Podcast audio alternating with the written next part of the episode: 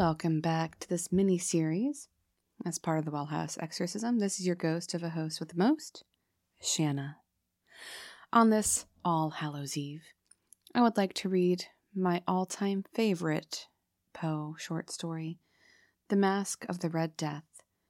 It was written in 1842 and follows all the traditions of Gothic fiction. It is often analyzed as an allegory because of all the different colored rooms. So if you're interested in learning about that, you can do some research. But I give you the Masque of the Red Death. The Red Death had long devastated the country. No pestilence had ever been so fatal or so hideous. Blood was its avatar and its seal, the redness and the horror of blood. There were sharp pains and sudden dizziness then profuse bleeding at the pores, with dissolution.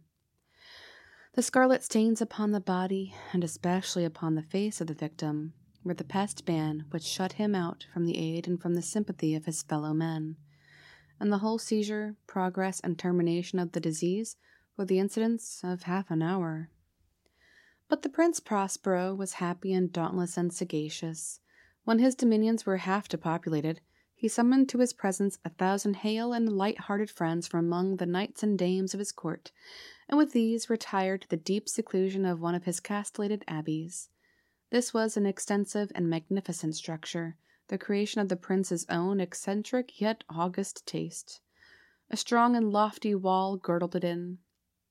This wall had gates of iron. The courtiers, having entered, brought furnaces and massy hammers and welded the bolts. They resolved to leave means neither of ingress or egress to the sudden impulse of despair or of the frenzy from within. The abbey was amply provisioned. With such precautions, the courtiers might bid defiance to contagion. The external world could take care of itself.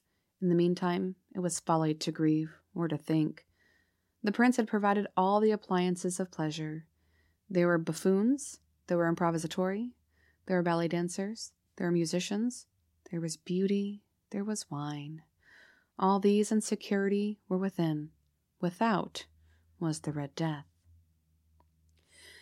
It was toward the close of the fifth or sixth month of his seclusion, and while the pestilence raged most furiously abroad, that the Prince Prospero entertained his thousand friends at a masked ball of the most unusual magnificence. It was a voluptuous scene, that masquerade, but first, let me tell you of the rooms in which it was held. There were seven, an imperial suite. In many palaces, however, such suites form a long and straight vista, while the folding doors slide back nearly to the walls on either hand, so that the view of the whole extent is scarcely impeded. Here the case was very different, as might have been expected from the Duke's love of the bizarre. The apartments were so irregularly disposed that the vision embraced but little more than one at a time. There was a sharp turn at every twenty or thirty yards, and at each turn a novel effect.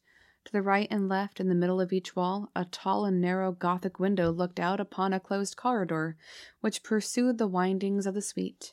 These windows were of stained glass, whose color varied in accordance with the prevailing hue of the decorations of the chamber into which it opened.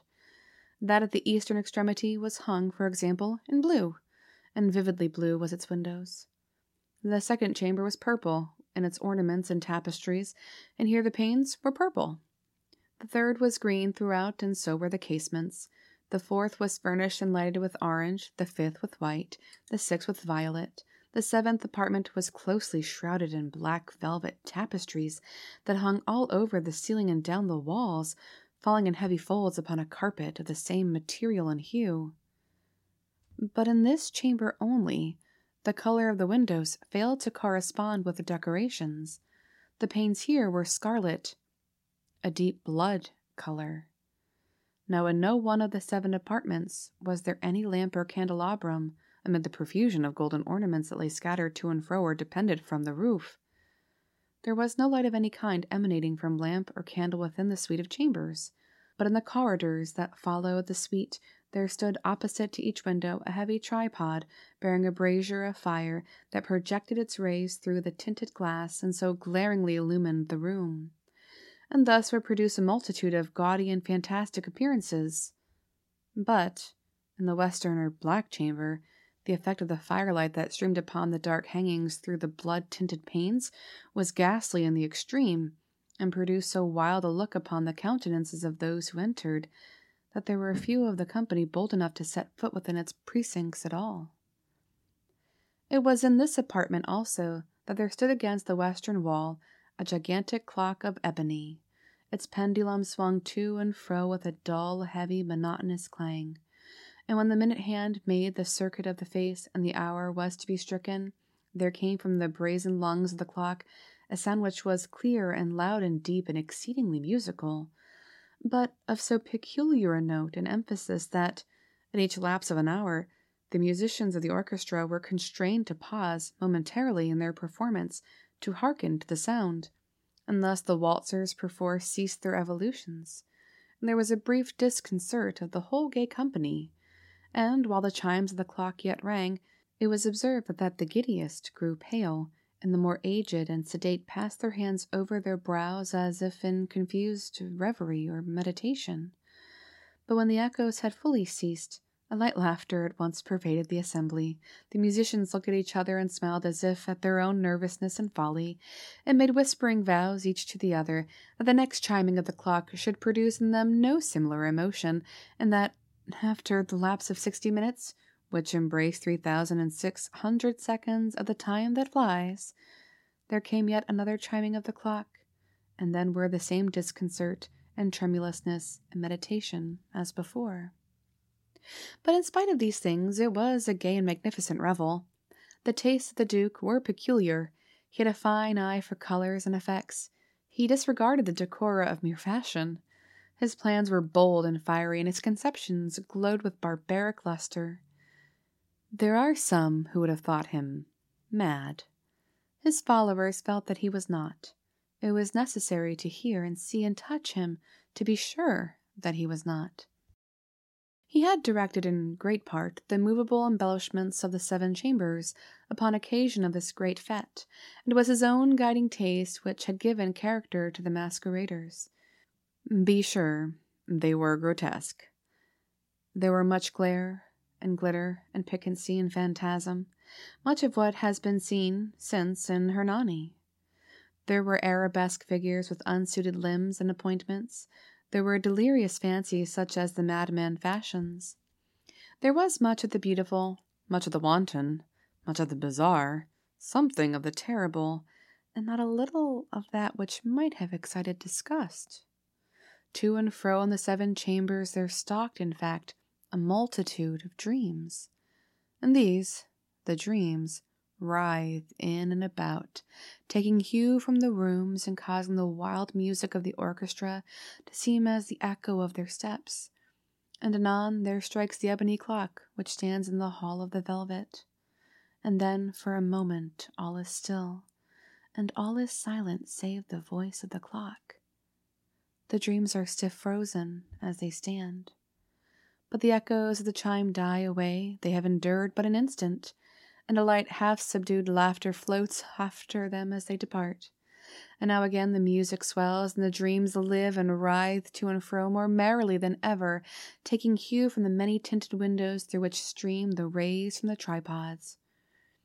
But to the chamber, which lies most westwardly of the seven, there are now none of the maskers who venture, for the night is waning away, and there flows a ruddier light through the blood colored panes, and the blackness of the sable drapery appalls, and to him whose foot falls upon the sable carpet, there comes from the near clock of ebony a muffled peal more solemnly emphatic than any which reaches their ears who indulge in the more remote gaieties of the other apartments.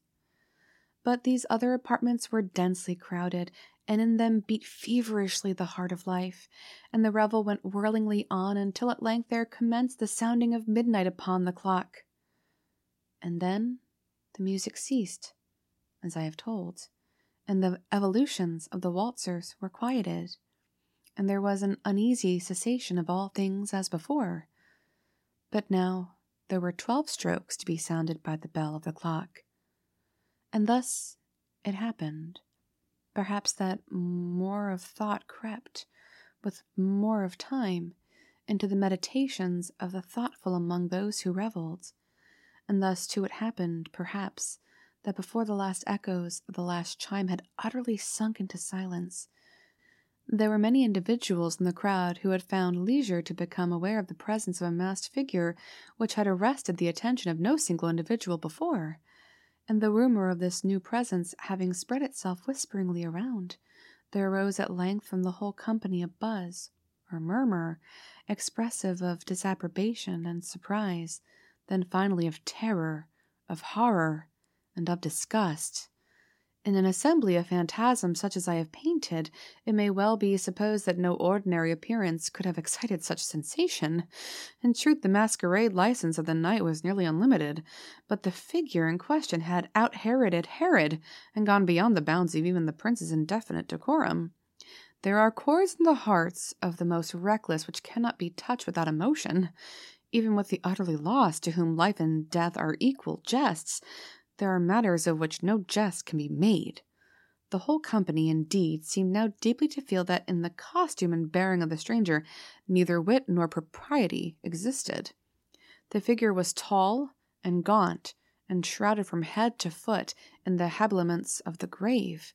The mask which concealed the visage was made so nearly to resemble the countenance of a stiffened corpse that the closest scrutiny must have had difficulty in detecting the cheat and yet all this might have been endured, if not approved, by the mad revellers around.